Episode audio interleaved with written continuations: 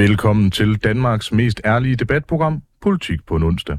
Her inviterer vi hver eneste uge spændende gæster til politisk debat uden spin og fastlåste politiske positioner. Og hvis du forventer neutrale værter, så er det altså det forkerte sted, du lytter med. Ja, for mit navn er Simon Fendinge, og jeg er landsformand for Liberal Alliances Ungdom. Ja, og jeg hedder nu Line Prehn, og jeg er aktiv i DSU og i Socialdemokratiet. Og den næste times tid, der vender vi tilbage til et tema, vi efterhånden har haft af et par omgange, nemlig unge. Europaparlamentskandidater. Ja, søndag den 9. juni i 2024, der skal vi nemlig til stemmeurnerne i Danmark. Vi skal vælge, hvilke danskere, der skal repræsentere os som medlemmer af Europaparlamentet. Valgkampen er nærmest allerede gået i gang. I hvert fald er der debatter i gang både rundt om i landet og måske særligt på de sociale medier. Og på det her Europaparlamentsvalg, så er der så noget, som vi har lagt mærke til her på kanalen. Der er virkelig mange unge kandidater. Derfor har vi i politik på en onsdag besluttet os for, at vi frem mod valget gerne vil møde en ung kandidat fra hvert parti. Og det er altså det, vi skal bruge den næste time på. Ja, vi har nemlig fået besøg af dig med Strange. Du stiller op til Europaparlamentet for Liberal Alliance, og du er jo en ja, fast ven af programmet. Man skal selvfølgelig også varedeklarere, hvis man, øh, hvis man har et personligt forhold til folk, og, øh, og masser af jer har sådan set hadet hinanden i op til flere år nu. Velkommen til. Vi har jo glædet os til at, øh, at lære dig at kende, både politisk og personligt, og det håber vi selvfølgelig også, at lytterne har. Ideen med de her portrætprogrammer med unge Europaparlamentskandidater, ligestallet er simpelthen for højt til min tunge, er i hvert fald at give et indblik i, hvordan det er at være ung kandidat, der håber på at komme til Bruxelles og Strasbourg, og i, hvad de forskellige partier går til valg på. Så ja, vi kan jo komme i gang med at lære dig at kende helt, øh, helt stille og roligt på, øh, på din Twitter, Mads. Der beskriver du dig jo med, med ordene, og jeg citerer, kandidat til Europaparlamentet for Liberal Alliance til dagligt, politisk rådgiver, klummeskribent og statskundskabsstuderende. Altinget beskriver dig som politisk rådgiver, Liberal Alliance og MEP-kandidat for LA. Du har en bachelor i statskundskab og har tidligere været formand for konservative studerende på KU. Men til gengæld, så står der helt vanvittigt lidt om, hvad du går op i. Det er fuldstændig umuligt at opdrive, hvem du er og, og hvor du kommer fra. Så øh, ja, i virkeligheden lad os, lad os prøve at starte helt fra bunden, sådan helt Nick agtigt Hvem er Mads Strange? Sikke en introduktion. Øh, jamen, øh, jeg er en 24-årig, politisk interesseret, ung fyr, der er opvokset i en lille by, der hedder Smørum, sammen med min morfar og min lillebror og min lille søster. Og øh, ja, altså, når jeg ikke bruger tid på politik, så øh, bruger jeg noget tid på at, øh, at læse statskundskab på Københavns Universitet. Og i min fritid, der kan jeg godt lide at øh, læse bøger og drikke øl. Det er mega fornuftigt. Og, altså, det, det lyder jo faktisk øh, på alle måder som øh, alle mulige andre mennesker i, i hele verden. Jeg er også personligt, jeg, jeg er ikke så glad for at læse, men, men helt tosset med, med øl. øh, nu fortæller du, at du er fra Smørum. Til dem, der ikke ved det, så ligger det langs C-linjen i Københavnsområdet ude omkring det sydligste Nordsjælland. Øh, ikke, ikke den øh, velhavende kystbanedel, men det konkrete Nordsjælland. Altså, hvad er det for en opvækst? Det er bare at ligge et afsnit sporløst, ikke? Vi kommer en ny familie til dig. Men det lyder jo Jamen, det lyder jo faktisk næsten sådan lidt halvkedeligt. Altså, bare far, far mor og, og, og, og børn. Altså, hvad er det for noget? Er det et parcelhus vokset op i social boligbyggeri? Jeg voksede op i et parcelhus, øh, og det var en, øh, en ganske stille og rolig, øh, god og, og tryg tilværelse i Smørum. Altså, øh, jeg vil sige, nu, nu siger du, det er kedeligt. Det tror jeg egentlig er meget rammende. Altså, der skal sgu ikke det store i Smørum. Øh, men det tror jeg er meget fint. Så jeg brugte min, min unge år på at spille noget fodbold og være sammen med mine venner og den slags. Så. Kan du huske nogle sådan begivenheder eller et eller andet, der var med til sådan at forme, at du lige er endt i Liberal Alliance? Mm, altså, jeg kan huske, at jeg op til folketingsvalget i 2015, hvor Liberal Alliance fik et, øh, et gennembrud, øh, og hvor skattelettelser også fyldte rigtig meget i den offentlige debat, der kunne jeg mærke en social indignation over øh, mange af de ting, der er galt i vores velfærdssamfund. Og jeg tror, det var der, hvor min, i hvert fald kimen til min politiske interesse blev vagt. Øhm, og, og der kunne jeg ligesom mærke, at jeg begyndte at synes, at politik var rigtig spændende, og jeg ville også gerne engagere mig mere i det. Og altså, nu, altså, nu siger du, at øh, det smør med kedelig. Jamen altså, værløse er også kedelig, men har jo stadig skabt Nick og Jay, ikke?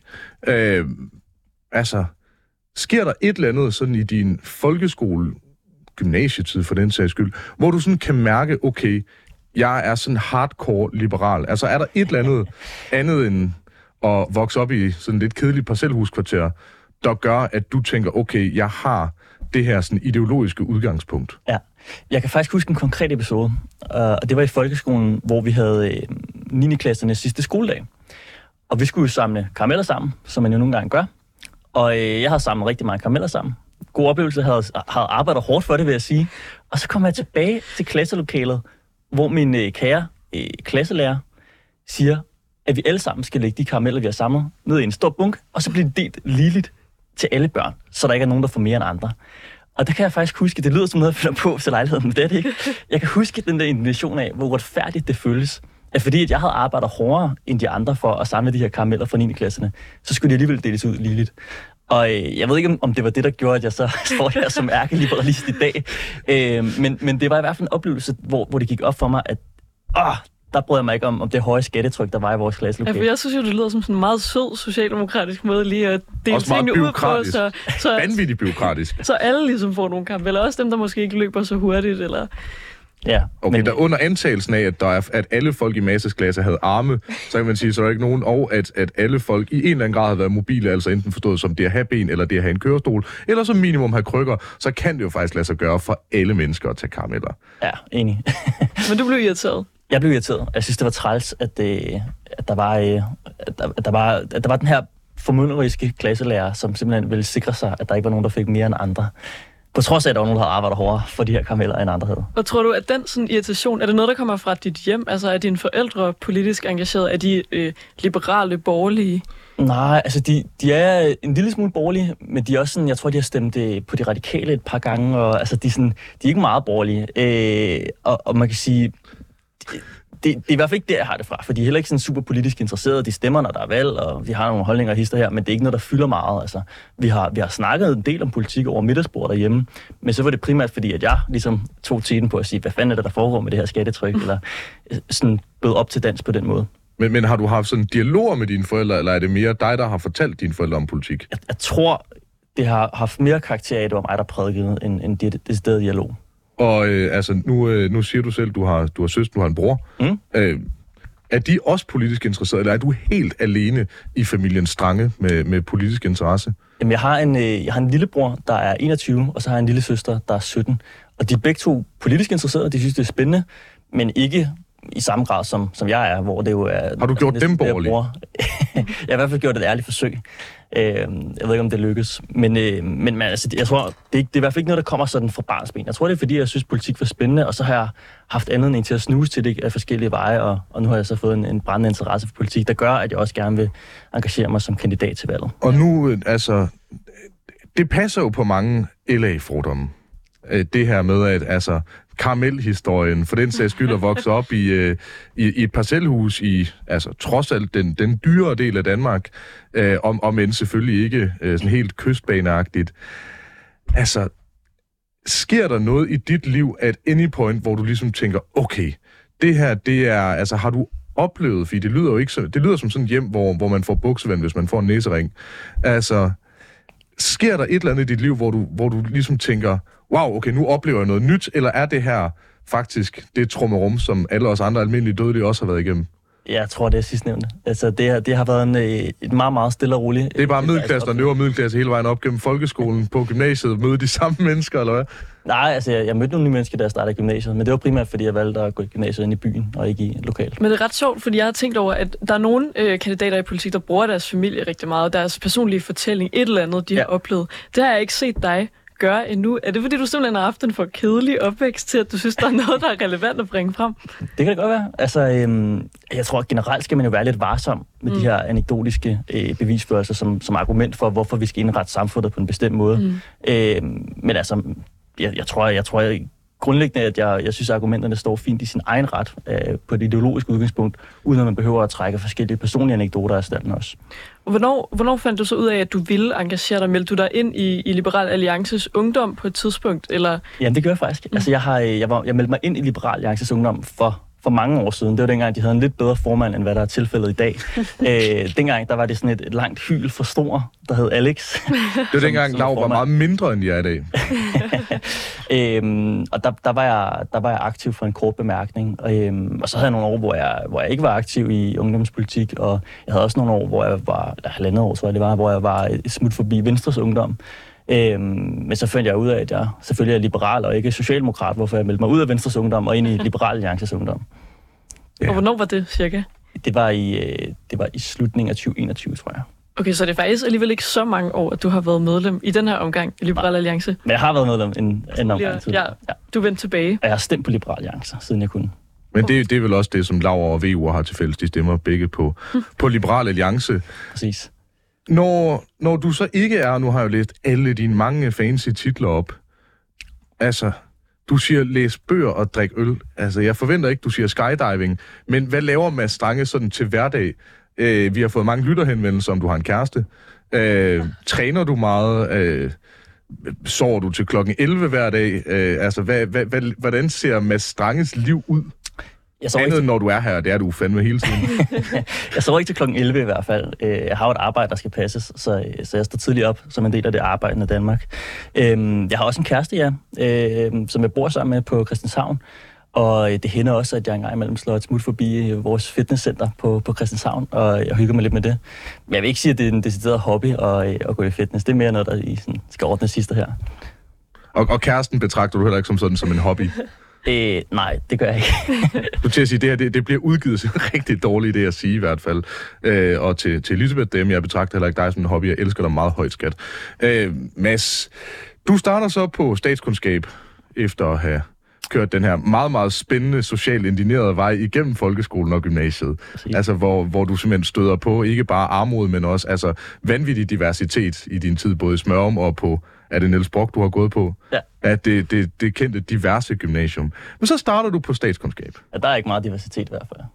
Øh, på Niels Brock eller på statskundskab? På statskundskab. ja, hvorimod Niels Brock jo er kendt for at rumme alle.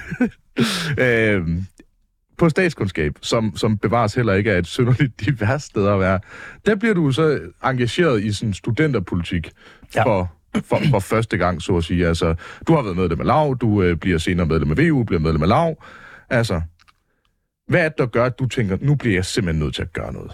Altså, fordi indtil da, du siger selv, du har været aktiv for en kort bank. Hvad er det, der ligesom tænder den her ild i dig, andet end at se folk med næsering, der vil have mere SU? altså, jeg, jeg har jo mange politiske holdninger, og der er også mange forskellige ting, jeg brænder for.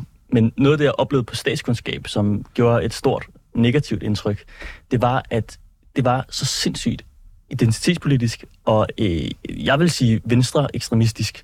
Altså, øh, Venstre ekstremistisk? Fuldstændig. Altså, vi havde, øh, vi havde undervisere på statskundskab, mm. som havde for vane, når de startede undervisningen, at sige undskyld til os studerende, for at vi nu endnu en gang har læst en tekst af en død, hvid, gammel mand. Ikke?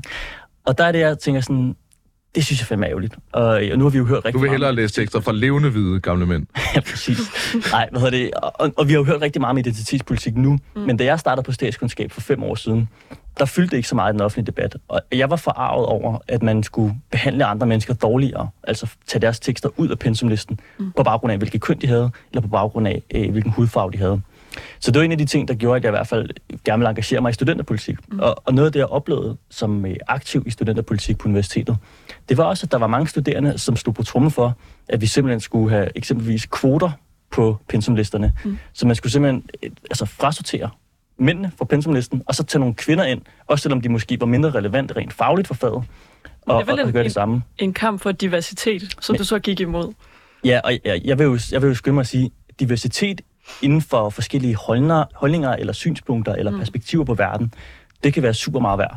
Men, men jeg synes ikke, at diversitet baseret på hudfarve eller køn eller andre irrelevante ydre karakteristika er relevante. Altså, jeg synes ikke, det, det er en god ting, at der er mange forskellige øh, hudfarver i sig selv. Hvorfor skulle det være en, en fordel for noget som helst? Men altså, med, med, med far for at sådan allerede nu gå ind i det sådan hardcore politiske, giver, giver det ikke meget god mening, at, altså, at holdninger og, og i øvrigt jo så også det udgangspunkt, folk har i høj grad også afspejlet i deres sådan, sociodemografi, for lige at hæve ligestallet til, til det ekstreme.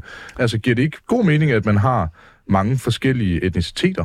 Altså, øh, også forskellige køn. Altså, den franske revolution, kun fortalt af, af, af hvide franske mænd, er spændende. Hvis man lige har eksempelvis Simone de Beauvoir ind over for at fortælle om den franske ligestillingskamp, så bliver det bare en lille smule mere oplyst. Jeg ved godt, at det ikke var, fordi der var sådan frygtelig mange af anden etnicitet under den franske revolution, men giver det ikke god mening fra et fagligt perspektiv at kæmpe for den her diversitet, for at høre nogle af de her stemmer, man ikke tidligere har hørt? Altså hvis man tror på, at menneskers politiske holdninger er et produkt af, hvordan de ser ud, eller hvilket køn de har, så giver det god mening. Men det tror jeg jo ikke. Jeg tror på, at vi er frie mennesker, som har alle mulige holdninger, der skyldes alt muligt andet, end hvilken hudfarve vi tilfældigvis har. Tror du ikke historisk og, og set, at det har lidt en rolle? Altså, den mm, oplevelse, altså, man har haft af USA i 60'erne, kunne for eksempel være ret betinget af, om man har været sort eller hvid.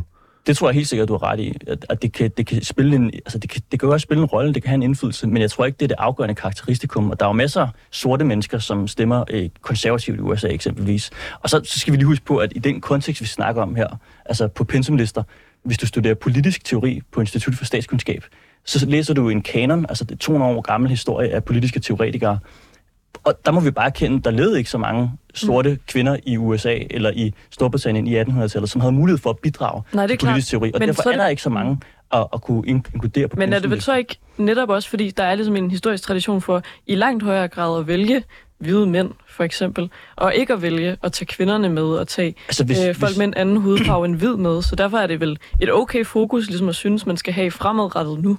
Altså hvis det var sådan, at der sad nogen og kontrollerede de her pensumlister og sagde, jeg vil ikke under nogen omstændigheder have en kvinde på pensumlisten. Jeg vil ikke have en, en sort person på pensumlisten. Mm. Så ville det jo være et kæmpe problem. Men de pensumlister, fordi, vi har, vel et udtryk af den sådan, kultur, der har været med at vælge at vi skal mænd frem for andre mennesker. faglige kriterier, når vi vurderer, hvad det er, der skal være på pensumlisten. Så grunden til, at jeg er modstander af, at man både diskriminerer mod hvide mennesker eller mod sorte mennesker, selvfølgelig, mm. det, er jo, det er jo, jeg, jeg synes ikke, at det, det skal være relevant, når vi vurderer, hvad, hvad der skal være på pensumlisten. Men, men det giver vel også, altså, bare øh, til Nicoline, det giver vel også god mening et eller andet sted, at man skæler eksempelvis til, altså hvis du skal have noget politologi fra 15, 16, 1700-tallet, hvis du skal det om den franske revolution osv., hvis, hvis alle de tekster, eller i hvert fald en meget stor del af det, er skrevet af hvide mænd, hvilket jo gør sig gældende for rigtig meget, særligt europæisk historie, de store politologiske værker, altså øh, hvis du kigger på eksempelvis øh, Nozick, øh, Hayek, som jeg også vil i nogen grad kalde politologisk og sådan noget. Der er bare rigtig mange af dem, der bare er helt vildt hvide. Altså hvis du kigger på vinder af Nobelprisen i økonomi, nu har man jo også lidt økonomi på statskundskab, altså ikke fordi diversiteten er ekstrem. Der er, der er et par kvinder, og jeg mener også Thomas Saul har vundet den, og han er sort, men, men der er rigtig mange hvide mennesker. Men der er det, rigtig mange hvide ja, mennesker. Men, men det interessante er jo, at hvis vi godt vil ændre på, at der altså i fremtiden skal være kvinder, der for eksempel vinder Nobelprisen i økonomi, så tror jeg, at man bliver nødt til også i højere grad at prioritere dem, eksempelvis på pensum, og ansætte flere kvinder på universiteterne, og give dem forskningsstøtte til de projekter, de søger, fordi det, det er det, der er problemet lige nu, at det sker ikke. Stadigvæk så ser vi, at det i langt højere grad er de hvide mænd, der bliver tildelt eksempelvis forskningsstøtte, og jo dermed også er dem, der i fremtiden kommer til at, at være på, på Så det er sådan noget Inge Lehmann-projektet, var det ikke det, det hed? Jo. jo. jo og altså, det, det er du for? Ja, jeg synes generelt, det giver god mening at prioritere Det må man strange kommentere på, fordi nu, altså, nu, vi skulle have noget ild i det her, og det tror jeg, det er nu. altså, Now is your time, Mads Strange. Det er fuldstændig afgørende, at alle mennesker uanset hvilken hudfarve de har, uanset hvilken køn de har, uanset hvilken seksualitet de har, mm. har muligheden for at blive behandlet ordentligt og bidrage til for eksempel eh, pensumteksterne inden for forskningsverdenen. Det er fuldstændig afgørende. Men det må aldrig blive sådan, at vi diskriminerer mod nogen i et misforstået hensyn på at rette op på en eller anden historisk uretfærdighed. Altså, du kan ikke bekæmpe racisme mod sorte mennesker, hvis selv at være racist mod hvide mennesker. Det går ikke. Og der er det bare, vi må sige, det eneste kriterie, du så skal vurdere ud fra, når du skal vælge at ansætte folk, det er deres faglige kriterier. Ikke deres hudfarve, ikke deres køn, ikke deres seksualitet, eller ikke noget andet fjerde øh, altså, ligegyldigt kriterier. Men der, ja, der er problemet jo, at som det fungerer lige nu, så prioriterer man fortsat hvide mænd frem for andre. Ej, det gør man jo også ej. i alle mulige andre sammenhæng. Ligesom der for, for eksempel er mange flere mænd, der er CEOs i virksomheder. Der er også mange flere mænd, der skriver debatindlæg i de landstækkende aviser. Det er jo fordi, der er nogle andre øh, omstændigheder, der gør, at mænd bliver valgt frem for kvinder. Og det er det, jeg synes, man skal rette op på. Men vil, vil, vil tror, du jeg, som synes... liberal, Mads Stange, vil du ikke grundlæggende give Nicoline ret i det, at der altså strukturelle barriere også kan eksistere i sådan en lidt under borgerlig verdensopfattelse? Det tror jeg helt sikkert. Der er masser af strukturelle barriere. Der, altså, der findes jo racisme, der findes sexisme osv. Mm. Jeg tror bare ikke, at løsningen på de problemer er, at vi selv begynder at være sexister, eller vi selv begynder at være racister over for enten mænd eller for hvide mennesker. Der bliver vi i hvert fald ikke enige med strenge, så det er nok meget godt, at øh, vi ikke er medlemmer af det samme parti. Øhm, nu har vi lært dig lidt at kende personligt, selvom øh, det også endte med at være lidt politisk. Øh, men jeg synes, vi skal gå videre til næste runde.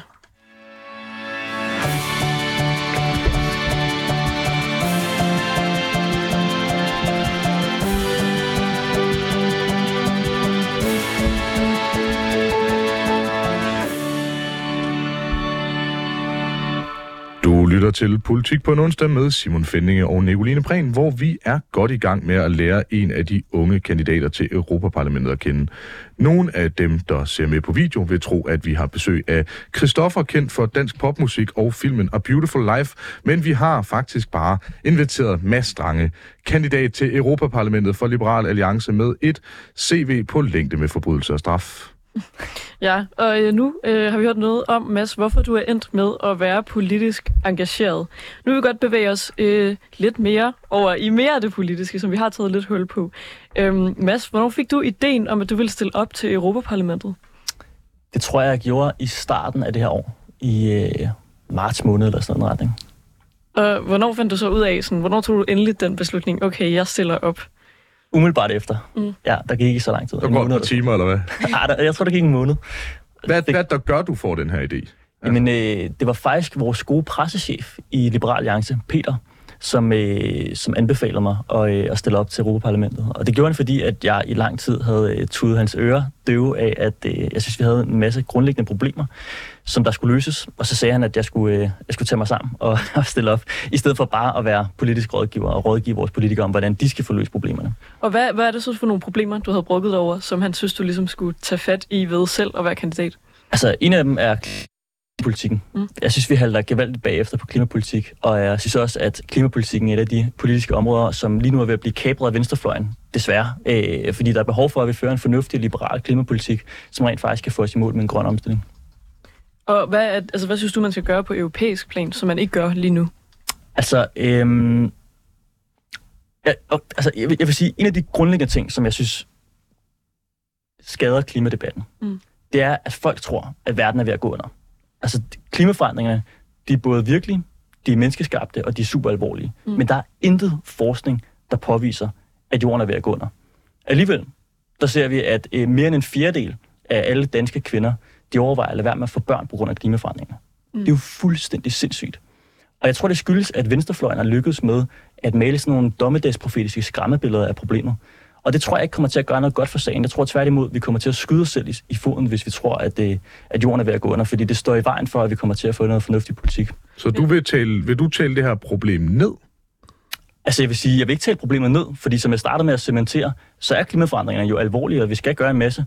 Jeg tror bare ikke på, at vi løser det ved at øh, og, og råbe vagt i gevær og sige, at jorden er ved at gå under. Jeg tror, vi skal anerkende problemets eksistens, og så skal vi finde nogle gode løsninger på det. Fordi altså, jeg tænker, som, øh, som sådan politiker skal man vel også i en eller anden grad tage alvorligt, at man så kan læse, at en fjerdedel af danske kvinder overvejer at lade være med at få børn. Det er vel, fordi de reelt er bekymrede. Det handler vel ikke nødvendigvis om, at jorden går under, men i hvert fald, at der kommer til at være så store forandringer i øh, vejret, i øh, hvad for nogle ressourcer vi har til rådighed. Øhm, det er vel derfor, og de problemer skal man vel også tage alvorligt, når folk er bekymrede. Jamen selvfølgelig skal man det, og som jeg også sagde før, altså klimaforandringerne er hammerne alvorlige. Men, men, men jeg tror bare ikke på, at, at problemerne bliver løst af at, at snakke om, at jorden er ved at gå under, når det ikke er tilfældet. Jeg tror, vi skal forholde os sådan færdigt til debatten, og så skal vi finde ud af, hvordan vi bedst muligt får, får ført en ambitiøs og øh, en klimapolitik, der er baseret på liberale rammevilkår. Så, så det, det, der har fået dig til gerne at ville stille op til Europaparlamentet, det er, at du mener, at folk er øh, en lille smule hysteriske omkring klimaforandringerne? Jeg kunne finde, jeg kunne finde på en masse andre øh, eksempler. Altså, nu bliver jeg bare spurgt, hvad det er altså, konkret, og så sagde jeg klimapolitik som et eksempel på det. Der er også alt muligt andet. Og det er, det er simpelthen, altså, så for, for at forstå dig ret og, og komme tilbage til, hvad der ligesom gør, at du får lyst til at stille op til det, det er simpelthen pressechefen Peter Bollerup, der smider dig et hold kæft fordi du brokker dig over, at folk de mener, at jorden er ved at gå under, og du synes, at man snakker for meget dommedagsprofetier i klimaen? Nej, altså på, lige nu, der har vi en masse vigtige udfordringer, som vi står overfor.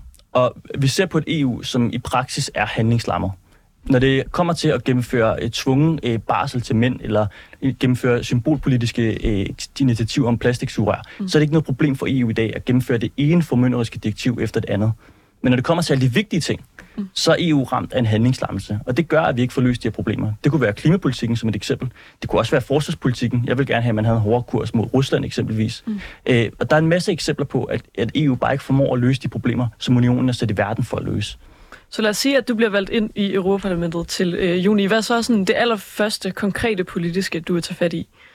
Altså, ja, nu fungerer den parlamentariske proces jo ikke sådan, at man bare selv kan gå ind og så mm. sådan ligesom øh, få, få, få ordnet alle tingene med, med et fingerknips. Men, men jeg tror, at klimapolitikken er et af de områder, som jeg gerne vil engagere mig i. Og jeg har jo den grundindstilling, at EU, de skal sikre fred, de skal sikre fremhed, øh, frihed, og de skal sikre fremskridt. Mm. De skal ikke blande sig i alle mulige forhold, som medlemslandene sagtens selv kan stå for at regulere. Fordi hvis danskerne vender sig til, at det er nogle bedrevidende byråkrater i Bruxelles, som sidder dernede og gennemfører lovgivning hen over hovedet på danskerne, selvom danskerne ikke går ind for den her lovgivning, så tror jeg, det, det medfører, at tilliden til unionen, den kommer til at forsvinde. Og det er et kæmpestort problem, altså fordi vi, vi står som sagt over for en masse vigtige ting, som vi kun kan løse ved at finde fælles fodslag med andre lande. Og derfor har vi brug for en tiltro på, at vi gennem EU kan løse de her udfordringer. Og altså, nu er, nu er du og jeg jo generelt ret, ret enige om, om ret mange ting, hvilket måske også er derfor, vi er, i, vi er i det samme parti. Noget af det, jeg sådan er lidt nysgerrig på, det er jo, at øh, nu repræsenterer du jo, du er jo Lavs øh, kandidat, og det er vi meget glade for, øh, stiller op for, øh, for, for Liberale Alliance. Altså, I har jo så også, det kunne man læse for, hvad er det efterhånden, en måned, et par måneder siden, at I øh, vil, i stedet for at engagere i Renew, øh, som er der, hvor Moderaterne, Radikale og Venstre sidder, øh, vil I hellere være en del af EPP, i hvert fald søge om optagelse mm. der. Kan du øh, forklare øh, lytterne ikke bare sådan, hvad grundlæggende de her to fraktioner går ud på, men også, hvorfor, hvorfor er det nu, man skal rykke fra det ene til det andet? Ja, altså vi har jo aldrig haft et mandat i Europaparlamentet før, og derfor har vi heller ikke været medlem af en gruppe. Øhm, det, der gør, at vi i Liberal Alliance hellere vil søge mod EPP frem for Renew, mm. det er, at EPP's politik minder mere om vores egen. Og øh, jeg ved godt, at der er mange, der hæfter sig ved, at EPP på papiret er et konservativt parti, mm. øh, mens Renew på papiret er et liberalt parti. Men hvis man er i tvivl om, hvorvidt Liberal Alliance hører til i EPP eller i Renew, så tror jeg, man skal spørge sig selv, hvem minder Liberal Alliance mest om? Det radikale Venstre eller det konservative Folkeparti? De radikale, de er medlem af Renew, og det konservative Folkeparti, de er medlem af EPP. Det giver selvfølgelig meget bedre mening for Liberal Alliance at søge mod et parti, som minder mest om mig selv, og derfor bliver det EPP.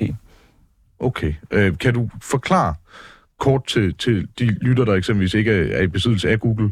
Mm. Øh, kort, hvad er det, som EPP grundlæggende står for relativt til, til Renew? Nu har du selvfølgelig også hentet til, at øh, EPP er på papiret konservativt. Jeg tror, øh, øh, jeg tror ikke, det er så konservativt, at, at det gør noget trods alt. Men kan du sætte nogle ord på, hvad de kan, hvad der er godt, og måske mm. virkelig også, hvad, hvor handler din smule? Ja, Altså, det gode ved EPP er, at det, de går ind for at føre en, en ambitiøs øh, og fornuftig erhvervs- og industripolitik.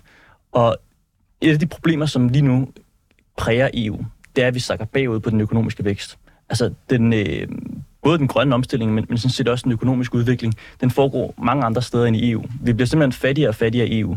Og det er jo både et problem af åbenlyse årsager, vi har ikke lyst til at leve i et fattigt land, men det er også et problem fra et sikkerhedspolitisk perspektiv. Altså at mange af de lande, som vi måske i fremtiden kommer til at stå med, med en trussel fra, altså Kina eller Rusland. Mm. Hvis, hvis Kina bliver ved med at, at vokse så meget, mens vi stagnerer og bliver efterladt på den økonomiske perron, så får det store konsekvenser for fremtiden. Så EPP er det de partier, der tager tiden på, at vi skal vinde den udvikling. Vi skal få sat gang i julen under den økonomiske vækst, og vi skal sørge for, at de europæiske virksomheder har nogle gode rammevilkår. Det synes jeg er fornuftigt. Mm. Så er der også nogle ting, som er mindre fornuftige. Altså, øh, jeg synes, at EPP hænger for meget i bremsen, når det kommer til det klimapolitiske, mm. mens Renew de er, det vil sige, de i hvert fald de taler mere om det. Og så kan man spørge sig selv, er det, er det, er det tilstrækkeligt bare at tale om det? Mm. Det er i hvert fald en god start at starte med at erkende, at vi har nogle problemer med klimaforandringerne, og at vi skal gøre vores for at føre noget fornuftig politik.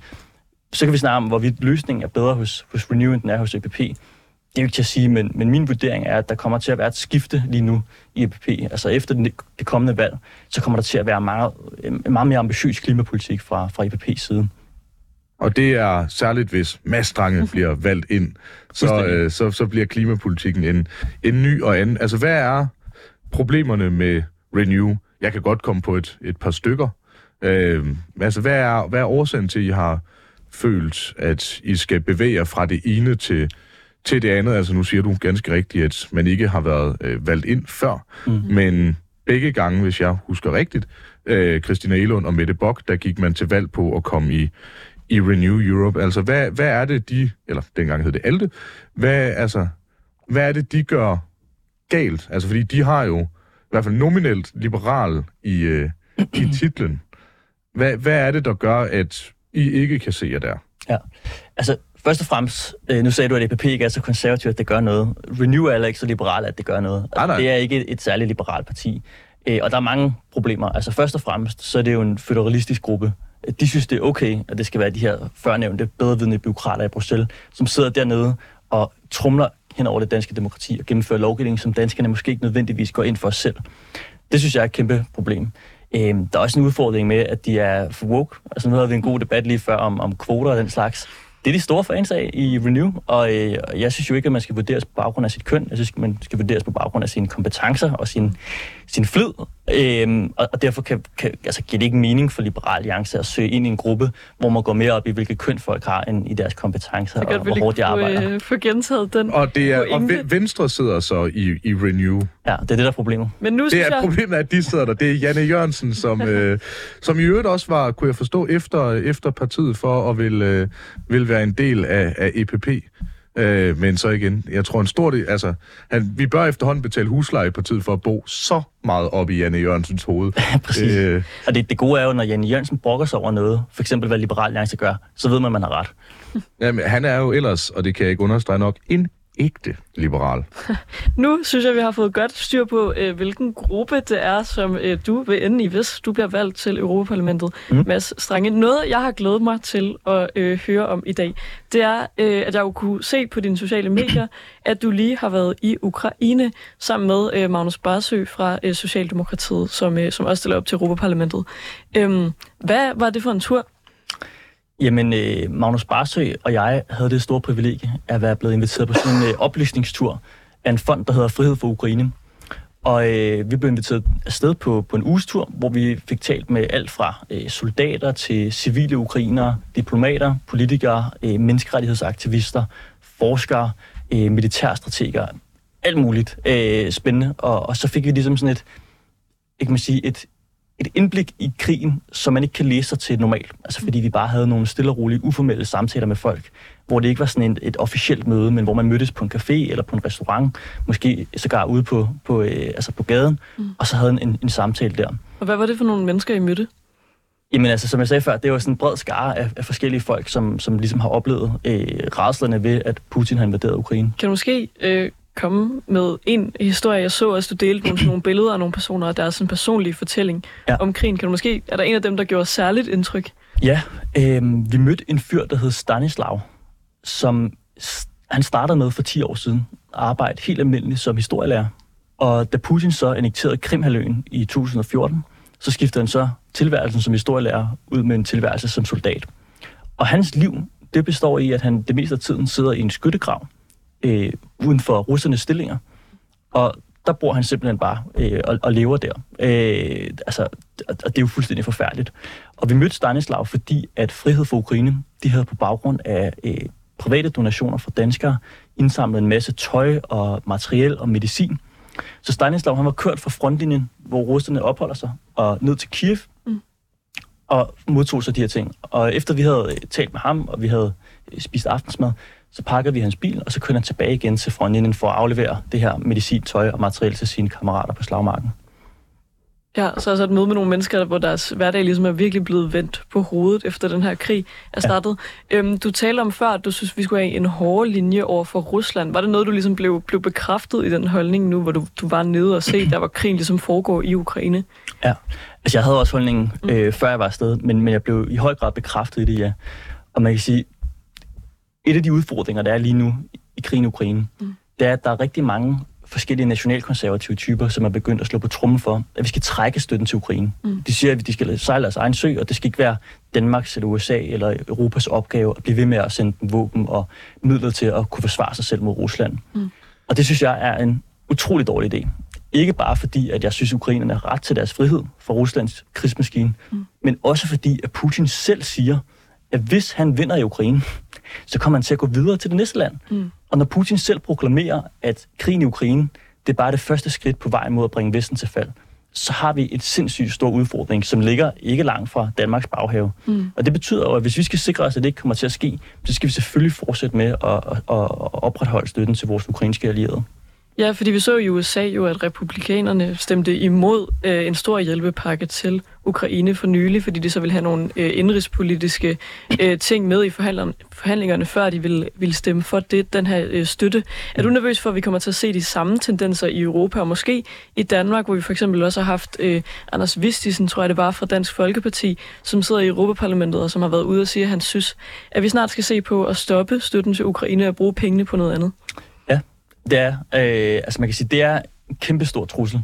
Øh, Gert Wilders i Holland har lige vundet øh, en, en knusende valgsejr på en platform om blandt andet at trække støtten til Ukraine. Mm. Øh, Trump kan meget vel gå hen og vinde præsidentvalget i USA om et år. Mm. Hvis han gør det, så tror jeg, at de kommer til at trække støtten til Ukraine. I Danmark, der er det også begyndt at komme frem med argumenter. Altså, du ser selv Anders Vistesen fra Dansk Folkeparti, mm. også øh, Anders, øh, hvad hedder han, Martin Henriksen fra Nye Borgerlige, slår på trummen for, at vi skal, vi skal lade dem sejle deres egen sø. Mm.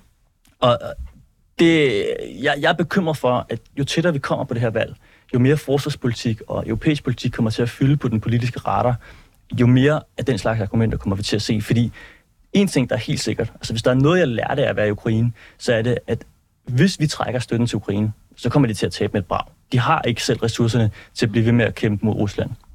Men, men altså, er problemet ikke grundlæggende, at vi jo godt kan stå her og snakke fancy paroler om frihed og vigtigheden af, af det vestlige demokrati og vores sammenhold, men at folk jo hellere, øh, hvis man kigger på DF's kommunikation eksempelvis, de vil sgu hellere have penge til de ældre. Folk vil hellere have øh, et, et bad øh, i virkeligheden øh, hver anden i stedet for hver tredje uge, end de vil sende, sende våben til et sted, de aldrig har været. Øh, hvordan, hvordan løser man den konflikt? Altså, fordi det virker ikke til at være så frygtelig vedkommende for folk længere. Særligt ikke, fordi det virker til, at der også er en ret stor anden konflikt, som, øh, som tager lidt opmærksomhed. Mm. Men, men jeg tror, først og fremmest, så vil jeg sige, jeg tror, det er meget menneskeligt, og jeg tror, det er meget naturligt, at ens fokus fra krigen i Ukraine, det med tiden kommer til at forsvinde. Fordi at vi mennesker, altså, vi er lidt på virkelige, og vi, vi, vores, holdning, eller vores opmærksomhed bliver rettet mod alt muligt andet løbende. Så jeg, jeg tror, det er meget naturligt. Men grund til, at jeg gerne vil holde liv i debatten om at fortsætte støtten til Ukraine, det er, at hvis Putin vinder her, og han selv siger, at han kommer til at gå videre til de næste lande ind mod Europa, mm.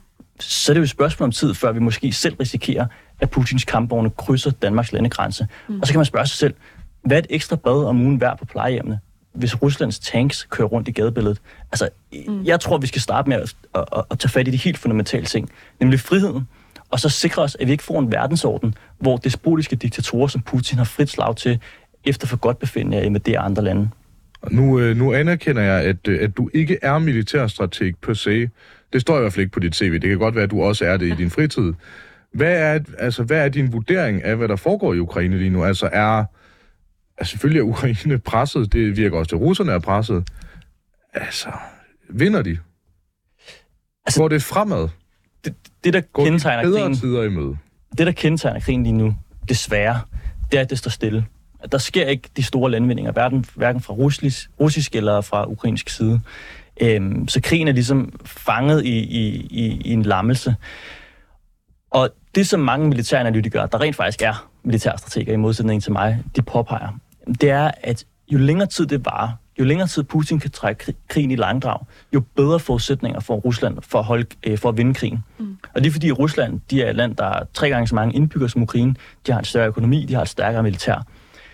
Og det betyder jo, at vi kan ikke bare i Vesten hvile på de forsvarspolitiske lavbær og læne os tilbage og lade Ukraine øh, tage den selv. Fordi jo længere tid der går, jo mere stiger sandsynligheden for, at Putin kommer til at vinde i Ukraine. Og hvis han så vælger at gå videre til et andet land, så har vi virkelig nogle alvorlige problemer. Og jeg vil bare sige til dem, der måske er i tvivl om, hvorvidt Putin vil gøre det eller ej. Altså en af de ting, der kendetegner Putins retorik før invasionen af Ukraine, det var, at han snakker om, at Ukraine ikke er et rigtigt land. Mm. Han sagde, at det er bare russisk. Det er vores territorie. Det har det været historisk, derfor skal det også være det i fremtiden. Det er den retorik, han lige nu kører over for Polen. Mm. Og den sabelresten fra Putin, det tror jeg virkelig ikke, man skal sidde overhøre. Jeg tror virkelig, vi skal være opmærksom på ikke at lade ham fortsætte med den slags. Og derfor bliver vi nødt til at sende et utvetydigt signal til ham nu om, du har ikke frit slag til mm. at annektere andre lande. Vi skal sende ham tilbage til, til Rusland, så kan han være der, og så skal vi sørge for, at Ukraine vinder krigen. Ja, jeg, øh, jeg har faktisk en af mine bedste veninder er faktisk russer, øhm, og jeg har ligesom aldrig talt med hende om krigen, for jeg ikke har tur at spørge ind til det, øh, før her i weekenden, hvor det så viser sig, at hun øh, mener, at det er USA, der har startet krigen, fordi det bare er Rusland, der vil have sit gamle territorie tilbage, altså Ukraine.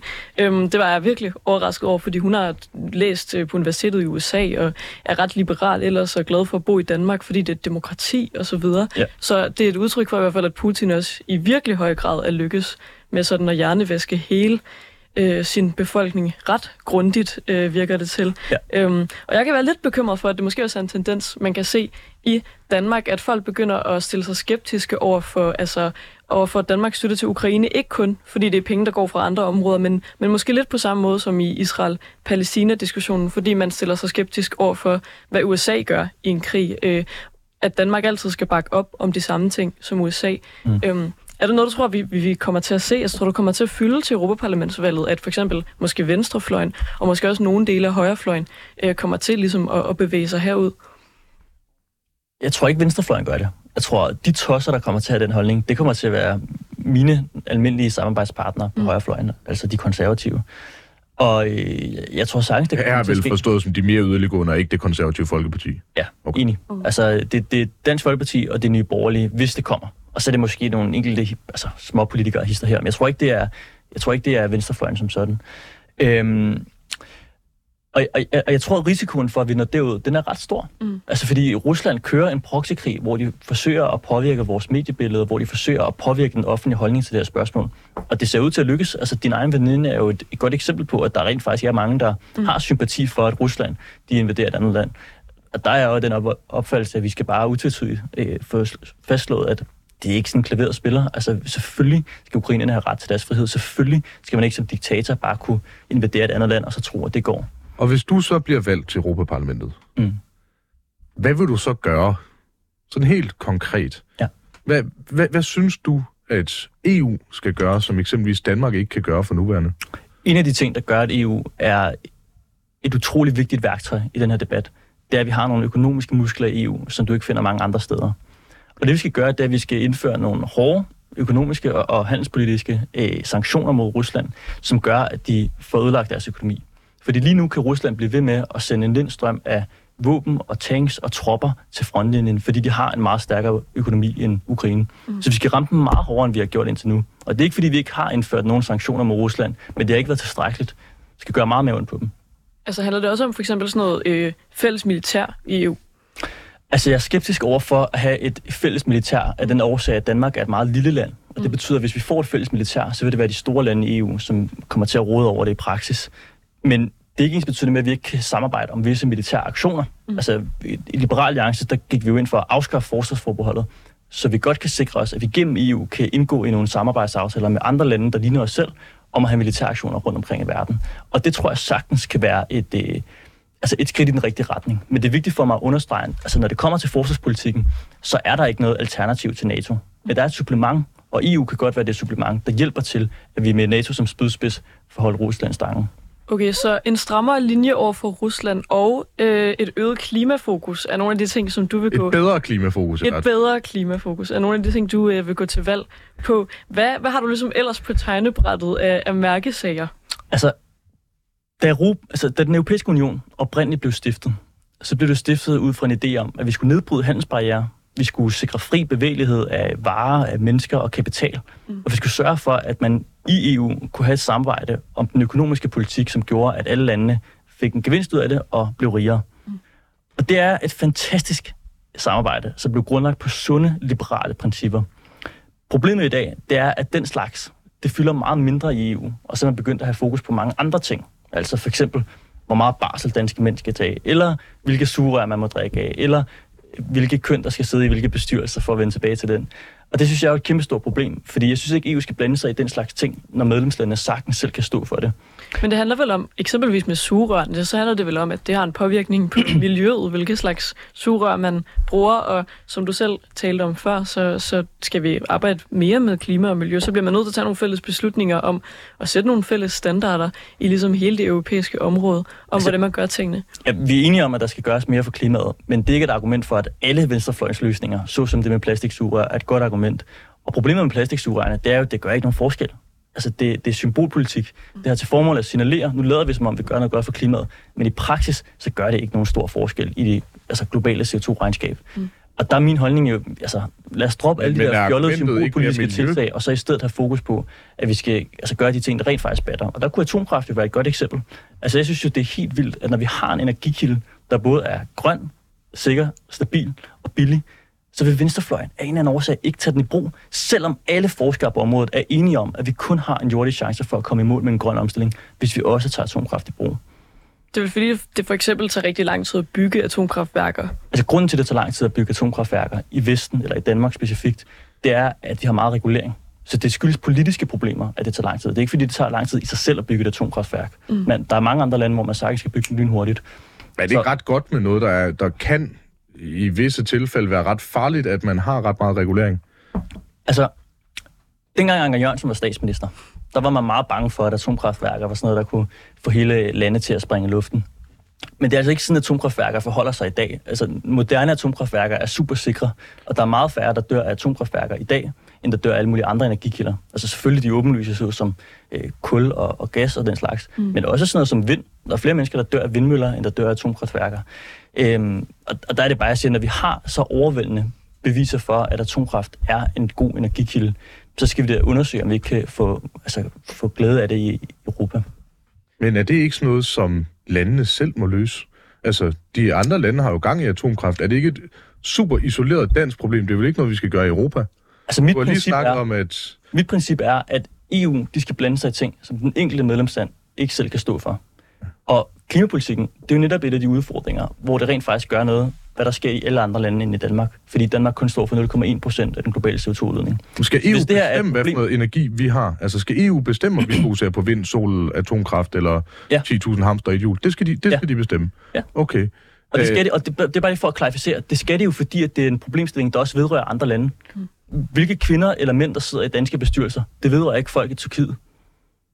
Men hvad der sker med, den, med, med klimaforandringerne, det vedrører alle mennesker på kloden. Og det er jo derfor, vi har EU til at løse de udfordringer, som det enkelte medlemsland ikke selv kan stå for. Men er det ikke så meget bedre bare øh, for at følge logikken og sige, I skal nå det her mål, I, skal, I har de her målsætninger, men vi vil ikke blande os i, hvordan I når dem. Altså, det er jo ikke sikkert, at en løsning, der nødvendigvis gør sig gældende i Danmark er en særlig god løsning i Norge, altså, eller i Sverige for den sags skyld. Norge har, altså, opfylder hele deres energibehov mm. på baggrund af vandkraft. Ja. Altså, hvad, hvad får dig til at sige, når nu øh, EU har problemer med at løse andre ting, at de skulle være gode øh, til at løse energipolitikken? Altså, er det her ikke bare en bare proxy for at få EU til også at indføre atomkraft i Danmark, fordi det er jo tilladt alle andre steder?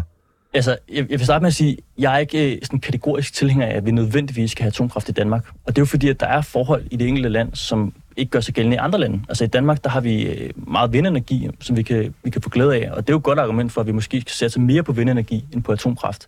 Men når det er sådan, at klimaforandringerne vedrører alle lande i verden, så synes jeg, det er fint, at man finder fælles fodslag med andre lande om at samarbejde om at løse de her problemer. Fordi det er jo noget, vi kun kan løse, hvis vi samarbejder med andre lande. Vi kan ikke stå for at løse klimaforandringerne i Danmark selv, når vi kun står for 0,1 procent af den globale CO2-udledning. Men vil man ikke også kunne bruge det samme argument om ligestillingsudfordringer? Jeg synes ikke, at Danmark har ligestillingsudfordringer. Okay, men det, det, er jo, det, er jo så, det er jo så fair nok. Det synes jeg er et ret kontroversielt øh, statement at komme med. Men jeg kunne godt tænke mig, nu har vi kun fem minutter tilbage, og høre sådan, hvad adskiller dig? I Liberal Alliance har I ret mange hvide mænd, og nu har du øh, selv sagt sådan noget med, at øh, det betyder ikke noget øh, køn og hudfarve osv. Men ideen med nogle af de her øh, portrætprogrammer, vi laver, er jo også at møde nogle unge kandidater. Mm. Øhm, jeg kunne godt tænke mig at høre, altså, gør det nogen forskel, at du er ung, tror du? Jeg tror, det gør en forskel forstået på den måde, at jeg måske har et andet fokus end nogle af mine øh, kollegaer på, på Liberal Alliances liste. Mm. Øhm, men, men jeg synes jo, jeg har den opfattelse, at man skal stemme på dem, man er mest enig i, og ikke nødvendigvis dem, der minder mest om en selv. Mm. Så hvis man, hvis man øh, er ung, og man synes, at der er en anden på Liberal Alliances liste, der er bedre, end jeg er, så skal man da bare stemme på vedkommende, i stedet for at stemme på mig, bare fordi jeg også er ung. Og hvad, hvad adskiller så dig fra de andre, politisk for eksempel? Altså, hvis, hvis du siger, at det betyder ikke noget, det, det personlige. Ja, altså jeg tror sådan en som Henrik Dahl for eksempel, mm. der er jo vores gode spidskandidat, han har et stort fokus på forsvars- og sikkerhedspolitik. Og det ved han også utrolig meget om. Så han kommer med en enorm stor faglig ballast, der gør, at han er meget kvalificeret i de her spørgsmål. Den ballast har jeg ikke selv. Omvendt så tror jeg, at han har mindre fokus på sådan noget som klimapolitik, fordi det ikke er et emne, der måske optager ham personligt lige så meget, som forsvarspolitikken gør. Og der har jeg øh, den tilgang til det, at jeg jo gerne vil være den kandidat på Liberal Alliances liste, der så sætter fokus på klimapolitikken, fordi det er hammerende vigtigt. Hvad, hvad, hvad går du mindre op i end alle de andre? Mm. ja, det er et godt spørgsmål. Altså, jeg har jo ikke, der er jo ikke så mange øh, af de andre kandidater for Liberal Alliances liste, der har præsenteret så meget politik endnu, udover Henrik Dahl. Mm. Jeg, går, jeg går mindre op i forsvars- og sikkerhedspolitik, end Henrik Dahl gør. Det kan jeg i hvert fald godt sige. Øhm, jeg ved ikke med, med de øvrige kandidater på vores liste, eftersom jeg ikke ved, hvad de, hvad de har, har i skuffen af politik. Altså, nu, du er- nu, nu var vi jo begge to til Liberal Fridag på Asgaard Højskole. Jeg vil sige, du er ikke den første, der nævner atomkraft. Du er heller ikke den, der har nævnt det mest, faktisk. Du går faktisk måske mindre op i atomkraft end, end andre kandidater. Jeg, jeg, vil, altså, jeg tror, atomkraft, hvis jeg havde spillet bingo bango med det, altså, så havde jeg været milliardær i dag. Atomkraft er jo en meget populær holdning i, øh, i, i det lille parti. Ja, yeah, men jeg tror, vi har været i gang med, med den såkaldte valgkamp i så kort tid, at jeg, jeg ved ikke, om man kan lave det resonemang. Altså, jeg tror, hvis du skulle igennem min Twitter, så tror jeg ikke, du kan finde nogle argumenter for, at vi skal afskaffe topskatten. Mm. Men det er jo ikke ens betydende med, at jeg ikke går ind for, at vi skal afskaffe topskatten. Jeg synes, der er mange gode grunde til, at vi skal afskaffe topskatten, selvom jeg ikke nødvendigvis har haft anledning til at kommunikere om det endnu. Er du nervøs for, fra et kommunikativt perspektiv, at en liste, som øh, nærmest eksklusivt består af øh, hvide mænd i forskellige afskygninger, der står og snakker om ligestillingsproblemer, ikke rigtig øh, findes i Danmark, øh, at du er nervøs for, at de mennesker, der kommer til at stemme på Liberal Alliance, nærmest eksklusivt er unge hvide mænd med deres på det tørre, uanset om de vokser op i et parcelhus i Smørum eller Morslet? Altså, jeg, jeg tror ikke, at det er, det er en af de største farer. Og, og det, grunden til det er, at jeg tror faktisk, at de fleste mennesker, også selvom feminisme og den slags fylder meget i den offentlige debat, de fleste mennesker, de går mere ind for, hvad folk har holdninger til politik, når de skal sætte deres kryds, end hvordan de ser ud, og hvilket køn de tilfældigvis har. Er det, er det rigtigt? Jeg, jeg, altså, der er ingen, der, Underkender der, det er ikke tvivl om, eksempelvis første kvinde på listen-effekten, som er sindssygt veldokumenteret? men der, der er ingen tvivl om, at der desværre er kvinder, som kun vil stemme på andre kvinder, eksempelvis. Der er sikkert også mænd, som Kvinder. kun... Det, der er Så, sikkert så også dit svar på ligestillingsproblemer, det er, at det er kvinder, der er Der er problemet. sikkert også mænd, der også kun vil stemme på andre mænd. Men nu, nu, nu tager du bare kvindeeffekten frem, det er derfor, jeg nævner det. Nu er jo, Og, og der, der, der er min holdning bare, at jeg synes jo, vi skal, vi skal se på, hvad folk mener, og så må vi tage den derfra. nu er et parti, der ikke er så lille mere, øh, som vi har været, og det, det kunne godt lidt tegne til, at du måske som nummer to på jeres liste kunne blive valgt ind. Øh, hvad, hvad, hvad regner du selv med? Altså, om jeg tror, jeg bliver valgt? Mhm. Jamen, så svarede jeg. Det tror jeg. Og har du nogen, noget, vi har spurgt de andre om, har også været sådan en øh, valgkamp. Har, hvad har du planlagt? Er der, kommer du til at føre valgkamp på en anden måde end andre kandidater, eller bliver det sådan alt det klassiske med valgplakater og flyers, eller hvilke tanker har du gjort om det? Altså, jeg kommer da til at have alle de klassiske ting. Øhm, Jeg håber også på, at jeg kan bidrage til at føre en lidt anderledes valgkamp end nogle af Liberal Alliances øvrige kandidater. Om det lige bliver at lave den, den helt fede øh, TikTok-profil, eller, eller hvad det bliver, det, det må vi se på. Øhm, Det kan jeg ikke løse. Som vil adskille sig voldsomt fra resten af partiet, som jo aldrig har brugt det medium. Du har nu øh, lige omkring 15 sekunder til at komme med din valgtale. Hvorfor skal folk stemme på dig, Mads Strange? De skal stemme på mig, hvis de gerne vil have et EU, som øh, bliver i stand til at løse de kerneopgaver, som EU er sat i verden for at løse. Hvis de gerne vil have et EU, som samtidig lader være med at blande sig i ting, som EU ikke burde blande sig i. Så hvis du gerne vil have et bedre, et federe, et stærkere og et grønnere EU, så kan du stemme på Mads Strange til næste år til Europaparlamentet. Det her, det har været to timers hæsblæsende politik på en onsdag, hvor pulsen heldigvis kom lidt ned. Til sidst, husk alle sammen at nyde weekenden og have en rigtig god jul. Tak for i dag.